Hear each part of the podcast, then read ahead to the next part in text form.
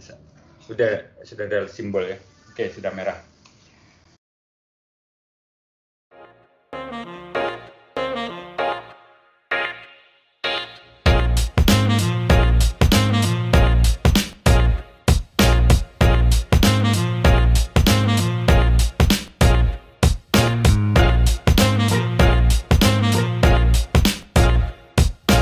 Baik, eh, selamat siang bagi ibu dan bapak yang eh, terjerumus untuk nonton ini. Eh, saya sudah lama membuat segmen kata siapa gitu. Jadi misalnya apa kata si Anu gitu. Jadi segmennya itu apa kata si Anu. Jadi eh, hari ini setelah gap waktu cukup lama hiatus saya mencoba mulai lagi. Nah di ujung layar uh, yang lain itu ada Mbak Alvita. Selamat siang, Mbak Alvita. Halo, selamat siang, Pak Erwin. Ya. Jadi, Assalamualaikum warahmatullahi wabarakatuh. Terima kasih sudah sudah berkenan ya ikut ngobrol sebentar di sini. Eh, walaupun awalnya tujuannya kan bukan itu ya, tujuannya lain. Jadi ceritanya begini, singkat cerita grup survei dan kadaster itu di, di kampus saya itu mengadakan kegiatan pengabdian masyarakat dan Mbak Alvita ini eh, mengirimkan draft artikel. Memang saya kebetulan eh, agak beda dengan dosen yang lain yang saya kumpulkan itu tulisan-tulisan yang seperti ini. Dan Mbak Alvita adalah salah satu dari tidak banyak yang eh, merespon. Jadi terima kasih. Sebelumnya perkenalkan saya Alvita Puspahandayani. Eh, saya dosen di Teknik Geodesi dan Geomatika, KK Surveying dan Kadaster eh, di bawah eh, di bawah eh, petunjuk dari eh, Ibu Profesor Hendriati Ningsih yang kebetulan adalah profesor perempuan pertama di geodesi. Jadi saya juga banyak mendapat didikan dari beliau. Seperti itu Pak, Eh, selain mengajar Eh, saya selain mengajar, saya terkait dengan beberapa penelitian dan pengabdian masyarakat, sebetulnya saya eh, banyak terlibat dengan topik land economics dan land value sebetulnya. Seperti itu, Pak. Mm. Kalau riwayat sekolahnya, Mbak, S, Eh, S2-nya bisa dijelaskan dan S3 ya, sudah S3 ya? Iya, saya S1, S2-nya itu di ITB. Eh, kemudian saya sempat bekerja dulu, Pak, sekitar lima tahun di dunia pertambangan. Sampai kemudian kembali lagi ke kampus eh, menjadi asisten akademik di KK Surveying Kadaster. Terus eh, kuliah S3 jadinya di ITB juga dan alhamdulillah kemarin baru lulus, Pak, ceritanya. baru jadi dokter nih. S1, S2, S3 itu di ITB ya? Ya, Wah, ya itu nasibnya sama dengan saya. saya tidak bilang itu dalam konteks yang jelek bukan, cuman memang sampai hari ini bagi rekan-rekan kita yang jadi dosen itu kebanyakan sekolah di dalam negeri. Saya tidak bilang harus di ITB ya, tapi di dalam negeri itu bukan pilihan pertama biasanya. Nah, jadi kalau ada yang seperti Anda, seperti saya itu ya eh, anomali. Nah, jadi oke, jadi sudah dijelaskan tadi eh, apa namanya riwayat singkat lah dari Alvita ini. Baik, nah sekarang saya itu ya, saya itu kan orangnya sulit ingat, gampang lupa. Nah, saya itu kalau baca survei kadaster gitu ya, ingatnya cuma dua hari gitu, terus lupa lagi gitu ya. Nah, karena ada juga banyak anak-anak S1, ya, calon S1 ya, yang yang anak SMA yang ke saya begitu, anak-anaknya rekan-rekan saya gitu ya, udah pada besar mau kuliah, itu nanya, e, Om itu geologi itu katanya satu fakultas dengan geodesi. Nah, geodesi itu apa yang dilakukan? Karena mereka sendiri sudah googling, ada yang namanya survei kadaster. Nah, itu. Gitu, bisa dijelaskan, Mbak?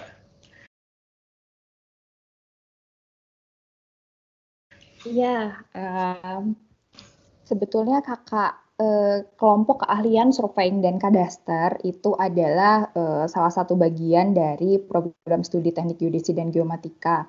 Kalau kami sebetulnya dari surveying dan kadaster, sebetulnya memang ada dua bagian besar Pak, eh, surveyingnya dan kadasternya. Kalau surveying itu sebenarnya lebih fokusnya ke sederhananya ya Pak. Mungkin uh, saya tidak akan memberi sesuatu yang terlalu rumit. Ya. Kalau surveying itu lebih ke pemata, uh, pemetaan.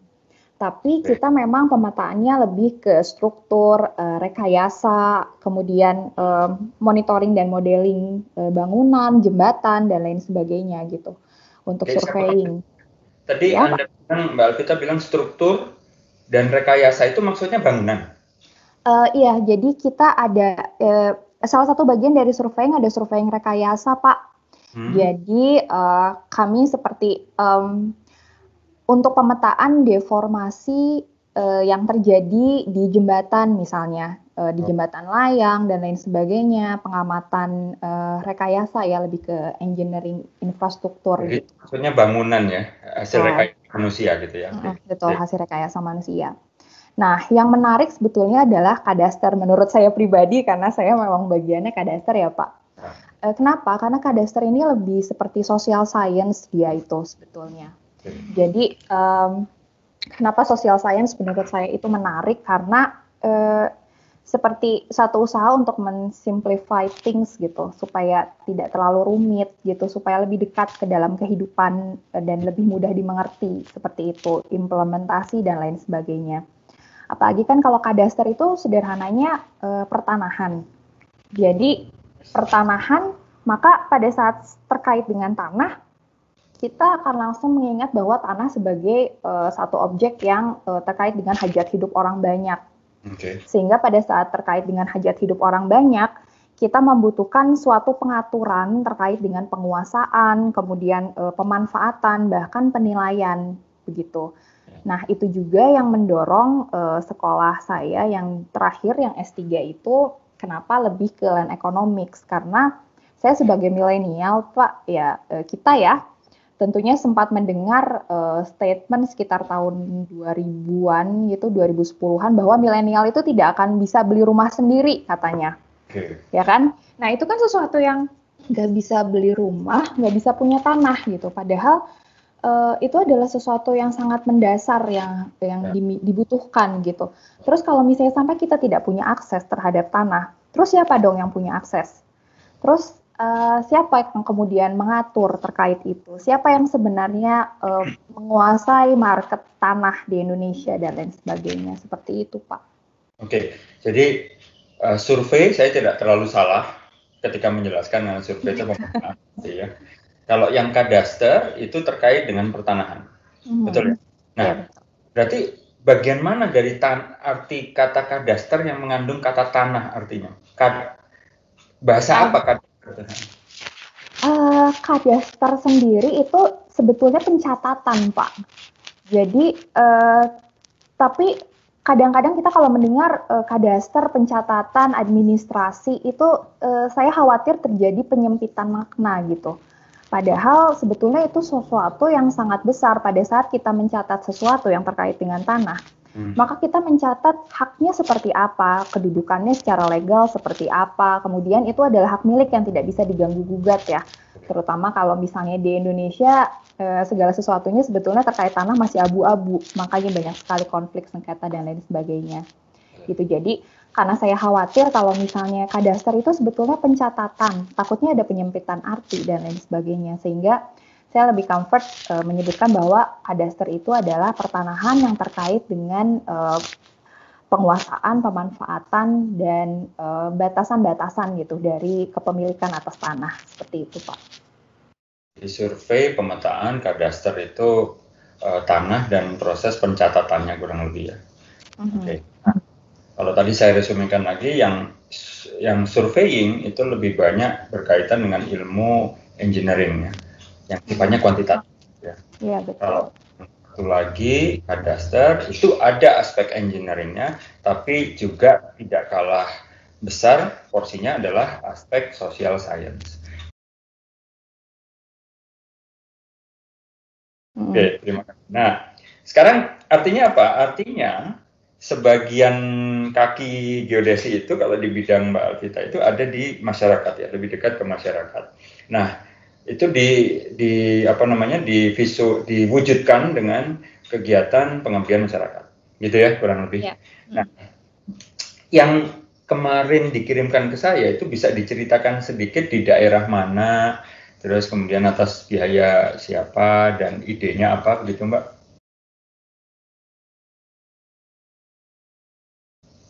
Baik, uh, kalau yang kemarin itu sebetulnya uh, itu kegiatan pengabdian masyarakat dari ITB pada saat terjadi gempa di Lombok akhir uh, tahun 2018 ya kalau tidak salah.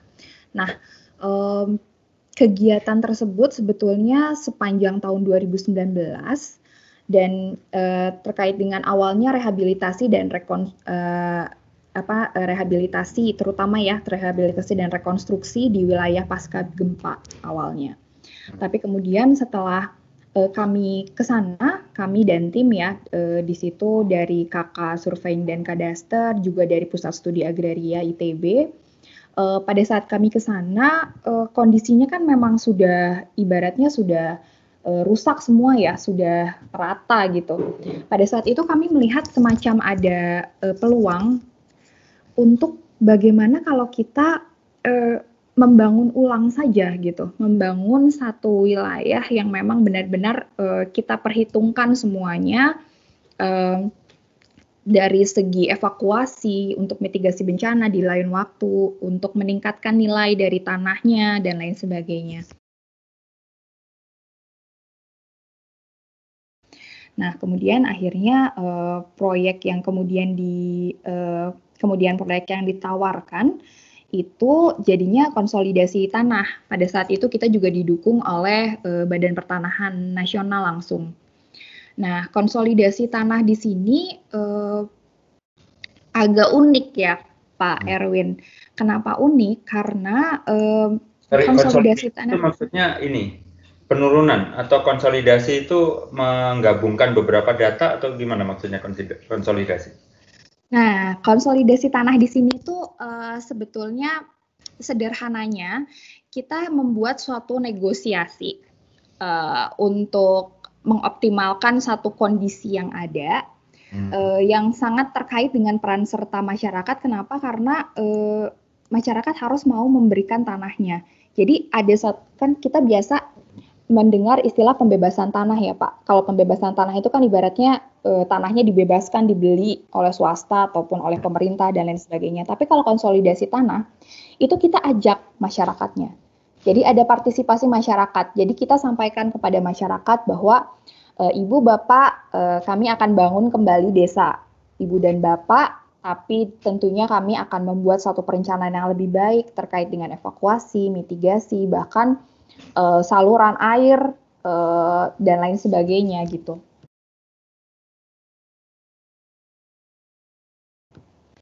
Kenapa ini menjadi tricky? Karena uh, ini terjadi di lokasi pasca bencana. Mereka hmm. baru saja kehilangan uh, tanahnya, bahkan juga mereka uh, ada yang kehilangan anggota keluarga gitu.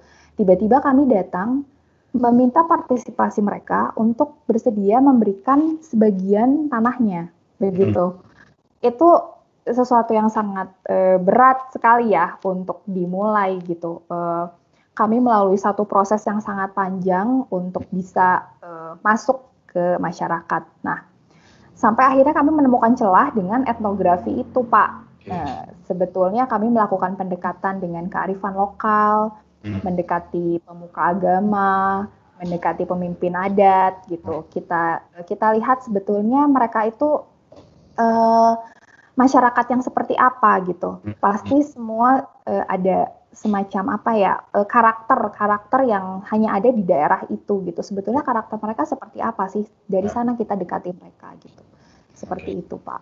Oke, jadi konsolidasi itu karena kalau di geologi yang disebut konsolidasi tanah itu proses uh, tanah itu uh, karena apa uh, tersusun atas butir-butir tanah gitu ya. Kemudian dia mencari keseimbangan baru. Jadi yang tadinya kemudian menjadi mampat gitu jadi konsolidasi tanah. Oke okay, mungkin kata kata kuncinya itu ya Pak ya mencari keseimbangan baru ya. Jadi hmm. ini juga kita kan mencari keseimbangan baru tapi dengan pembagian tanah ini gitu dengan partisipasi masyarakat Oke, okay. Bayang saya, kebayang. Jadi intinya masyarakat itu kan pastinya tahu batas tanah mereka ya kan? Nah, masalahnya dengan adanya pengelolaan yang baru karena semuanya sudah rata, maka mereka harus dengan sadar menyerahkan untuk kemudian diatur ulang, gitu kan? Betul. Tentunya dengan perhitungan tertentu agar tidak merugikan ya. Uh, intinya kan itu ya. Nah, itu sampai selesai atau karena kita juga sama-sama tahu bahwa kadang-kadang proses pendanaan dan lain-lain itu kan kadang-kadang nggak bisa multi years ya. Tapi itu sampai selesai kemarin. Uh, terakhir itu kami sampai uh, memberikan uh, peta peta desain uh, rancangan okay. dari kami yang kami serahkannya langsung ke kepala BPN di Lombok pada saat hmm. itu. Jadi kami serahkan ke kepala BPN dari Lombok, kemudian uh, jadi ada semacam karena ini kan mem, uh, memerlukan biaya yang sangat besar ya Pak ya, uh, biaya yang sangat besar. Kemudian um, bukan hanya uh, kita kan membangun ulang gitu ya. Jadi kita minta bantuan dari uh, BPN, kemudian juga ada banyak sekali dana-dana dari uh, dana-dana sosial dari uh, NGO, NGO dan lain sebagainya. Kemudian juga dari pemerintah Indonesia tentunya. Tapi kalau saya tidak salah sampai terakhir itu baru satu desa yang memang betul-betul kemudian dikonsolidasi ulang gitu dengan desain tersebut gitu. Seperti itu sih Pak. Okay, Dari jadi... sebelumnya kami berikan desain untuk berapa dusun gitu, tapi hanya satu yang kemudian berhasil. Oke, okay. bagi yang tidak tidak tahu ya, termasuk saya, uh, Lombok itu kan satu pulau ya, hmm. ya kan. Nah, lingkup yang kemarin di, dikerjakan itu apakah seluruh pulau atau bagian tertentu saja kabupaten tertentu atau apa?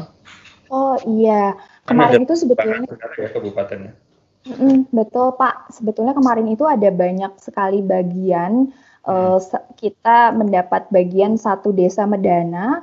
Desa hmm. Medana itu desa yang uh, salah satu desa yang memiliki uh, yang mendapat kerusakan yang sangat besar, hmm. yang uh, benar-benar hancur gitu, yang betul-betul kita lihat dari tingkat kerusakannya, kerusakan bangunan, terus juga uh, korban jiwa dan lain sebagainya. Uh, dan yang lain yang kenapa kita memilih juga desa Medana itu adalah karena e, desa itu sebetulnya desa pariwisata, Pak.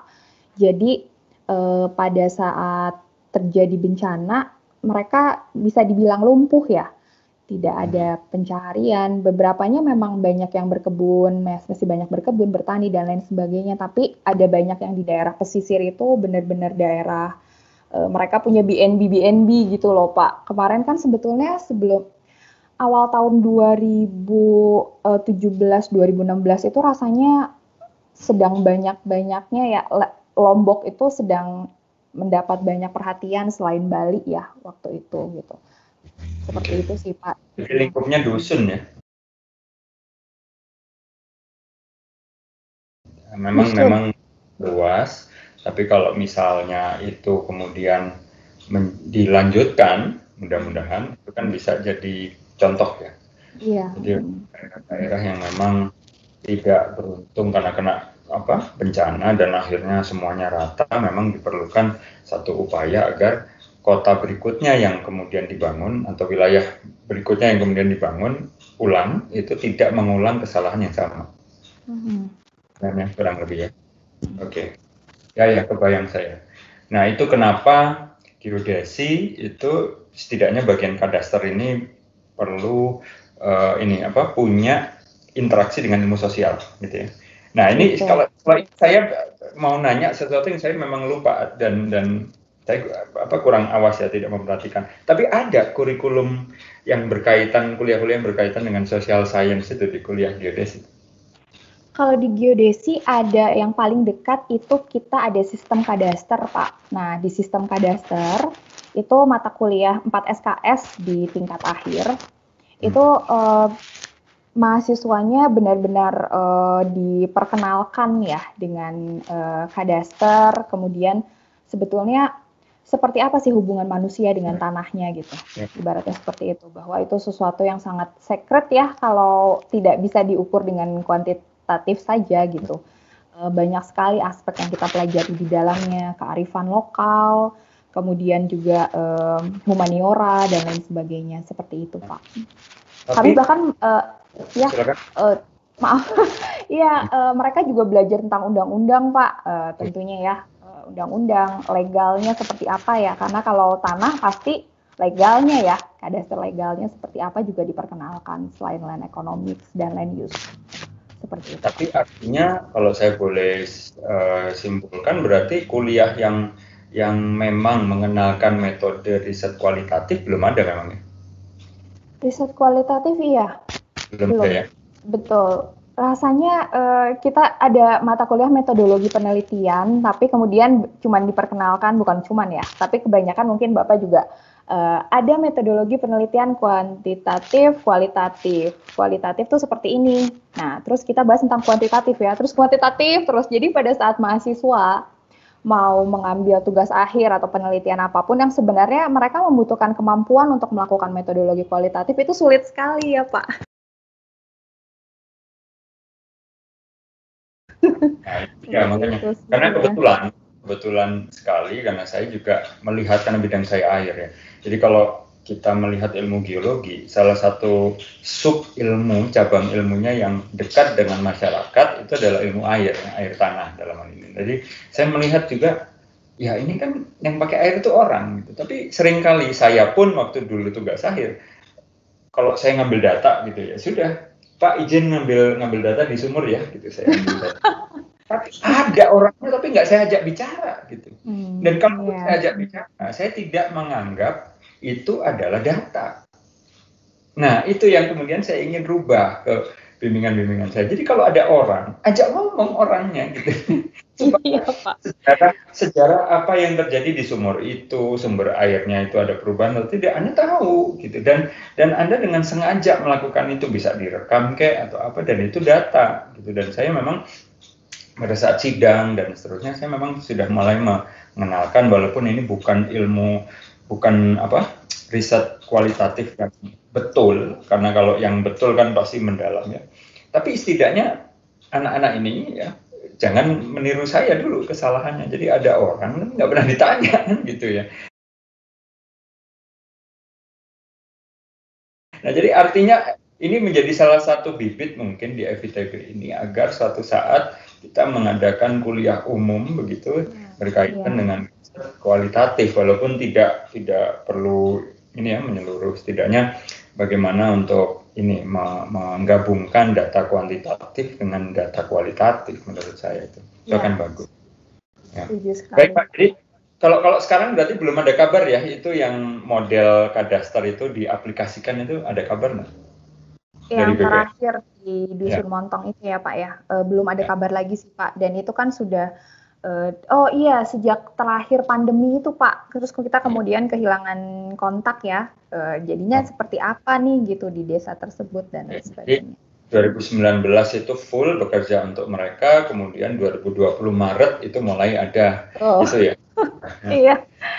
Padahal kami masih ada rencana. Uh, jadi tahun 2020 itu masih ada penelitian sebetulnya uh, ya. di Lombok uh, terkait tentang uh, betul-betul mengaitkannya dengan uh, peraturan pemerintahan dan lain sebagainya. Bagaimana untuk membuat uh, kebijakan itu jalan gitu loh Pak. Kan kita sering ya uh, kita sering merasakan kita banyak melakukan penelitian tapi kemudian kita hanya seakan-akan memberikan uh, usulan gitu Hmm. Tapi kemudian bagaimana tindak lanjutnya sampai usulan yang kita berikan hasil penelitian kita itu benar-benar terimplementasi dengan baik gitu. Itu seperti ada di dua hal yang berbeda gitu. Seperti itu sih Pak. PR kami juga di bidang air sering kali begitu. Setidaknya kan ada follow up ya. Walaupun kita juga, saya sadar kita kan tidak di dalam posisi bisa apa ya menganggarkan sesuatu gitu ya. Iya betul. Kita terbatas, tapi setidaknya kita memfollow up terus menerus. Ya. Ada kesulitan implementasi apa sebabnya dan seterusnya. Oke, okay, baik. Nah sekarang yang terakhir ini geser lagi balik ke ke riset ini ya riset di Mbak Alvita sendiri ya.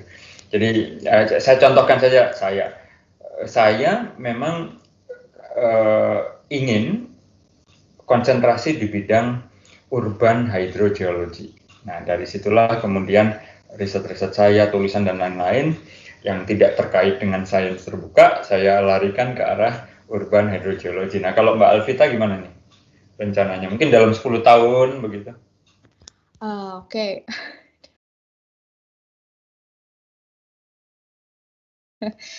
saya rasa uh, intinya sih saya ingin bisa lebih banyak berkontribusi ya Pak ya, berkontribusi dengan uh, segala sesuatu yang lebih real, dekat dengan masyarakat gitu. Benar-benar bisa diimplementasikan, bisa uh, benar-benar apa ya, menyentuh mereka, ada bersama mereka dan lain sebagainya. Dan itu sebetulnya satu bagian yang uh, saya juga sekarang masih merintis, nggak tahu mulainya dari mana, tapi yang pasti uh, butuh banyak sekali uh, kerjasama, networking ya Pak ya, uh, supaya apa yang kita kerjakan diketahui orang lain, orang lain juga, dan itu sesuatu yang membutuhkan uh, apa ya networking ini bukan hanya sesuatu yang bentuknya diseminasi gitu kayak uh, menulis di jurnal dan lain sebagainya, tapi benar-benar how to in touch with people gitu. Itu sih yang menurut saya ingin saya lakukan sampai 10 tahun ke depan. Jadi kalau level 1 itu kadaster sudah pasti kan? Mm. Nah, tinggal kadaster tentang apa, nah itu yang belum tahu. Nah, uh, saya lebih ke land economics sih Pak. Oke, land economics. Nah, iya, artinya uh, apa namanya? Ya ini tambah satu lagi dasar bahwa FITB ini memang harus lebih membuka ini ya, membuka wawasan begitu ketika memang ternyata banyak bidang ilmu yang tadinya kita anggap pure atau murni kuantitatif ternyata perlu juga ini orang-orang ini. Dan yang disebut ekonomiknya itu tidak harus juga yang terkait dengan misalnya ekonomi suatu perusahaan misalnya gitu ya yang yeah, dia uh, apa bahas kalau di ITB tapi lebih banyak ke yang sifatnya ke ini istilahnya earth resources ya kan? Yeah. economic of sumber dayanya betul. Nah itu jadi rasanya itu bisa jadi satu stream baru gitu. Jadi jangan ragu. Jadi jangan terus berpikir oh karena saya belajar ekonomi berarti saya bukan anak ITB gitu. Jangan. Jadi menurut saya ini ya yang kemudian terbukti semakin ke sini semakin terbukti adalah pikiran untuk terus linear itu jangan jangan terus di ini kan. Jadi jangan bilang linearitas itu adalah kunci semuanya. Menurut saya tidak juga gitu. Yang penting anda atau saya juga ini pengingat buat saya juga bahwa core ilmunya apa? Sudah itu yang penting. Nah tapi tidak salah juga ketika kita belajar sesuatu yang sangat terkait dengan ini gitu. kalau ini tidak ada kita nyaris bisa dibilang tidak lengkap kan gitu. Mana ada ilmu uh, kadaster tanpa bicara sama orang kan? Iya. sama juga ilmu air juga sama. Oke okay. iya, terima kasih ini sudah lumayan kita kita bicara ya tapi saya mungkin akan karena ini ya apa interestnya mirip-mirip gitu. Mungkin suatu saat uh, kita bisa berdua, mungkin bertiga atau berempat orang-orang yang punya apa ya minat terhadap ilmu-ilmu sains sosial ini untuk kemudian merancang kira-kira kita bisa membuat kegiatan nggak gitu ya. Yang terkait dengan misalnya kuliah umum atau workshop terkait social science untuk geoscience gitu Seru ya, banget Pak, seru-seru. itu menurut saya penting. Jadi ibu dan bapak rekan-rekan yang tadi saya bilang terjerumus nonton ini ya. Jadi mudah-mudahan hari ini belajar bahwa satu yang ini dari belakang bahwa ilmu kuantitatif itu sering kali punya kaitan dengan ilmu kualitatif. Dan kaitan itu kadang-kadang kita tidak sadari, kadang-kadang kita sudah sadari, tapi sering kali kita memilih untuk ti, ti, menafikan itu ya, tidak menganggap itu tetap kecil, padahal uh, perannya cukup besar. Itu satu. Yang kedua bahwa uh, dalam bidang ilmu geodesi, core ilmunya pemetaan, tapi ada juga cabang ilmu yang lain yang terkait dengan uh, registrasi atau administrasi tanah, ya, terkait dengan hak milik, hak, hak ekonomi dan lain-lain. Itu. Yang ketiga bahwa uh, eh, PKM ya pengabdian masyarakat itu bisa dilakukan uh, di mana saja dan kapan saja, even setelah bencana, begitu ya. Walaupun mungkin kita berdua tidak tidak berharap bahwa keterlibatan dosen itu selalu di tempat-tempat yang begitu ya karena waktu dan resource terbatas. Tapi intinya bisa di segala tempat. Dan ketika kita sudah melakukan itu, mohon agar uh, mengingat untuk ini ya melakukan tindak lanjut ya. Jadi setidaknya bertanya Ya, Pak, ini sudah dilaksanakan belum? Ya, sampai mana nih Pak? Gitu. Nah, Ada bisa kami bantu lagi nggak nih Pak? Gitu ya. ya. untuk itu perlu ini ya apa kemampuan untuk komunikasi yang ya. yang bukan hanya komunikasi tertulis tapi juga verbal gitu. Oke, Mbak Alvita ini terima kasih sekali sudah. Ya, sama. nah nanti kita masih punya PR memfinalkan tulisan itu secara bertahap. Nanti saya akan coba kontak beberapa orang yang mungkin bisa memuat itu agar jangkauannya lebih luas ya. Itu. Jadi mungkin itu. Ya, terima kasih banyak Pak. Mudah-mudahan sehat terus ini. Amin, insya Allah Bapak dan keluarga juga. Dan kita ketemu kabarnya Jatinangor mau buka bulan Juli ini ya.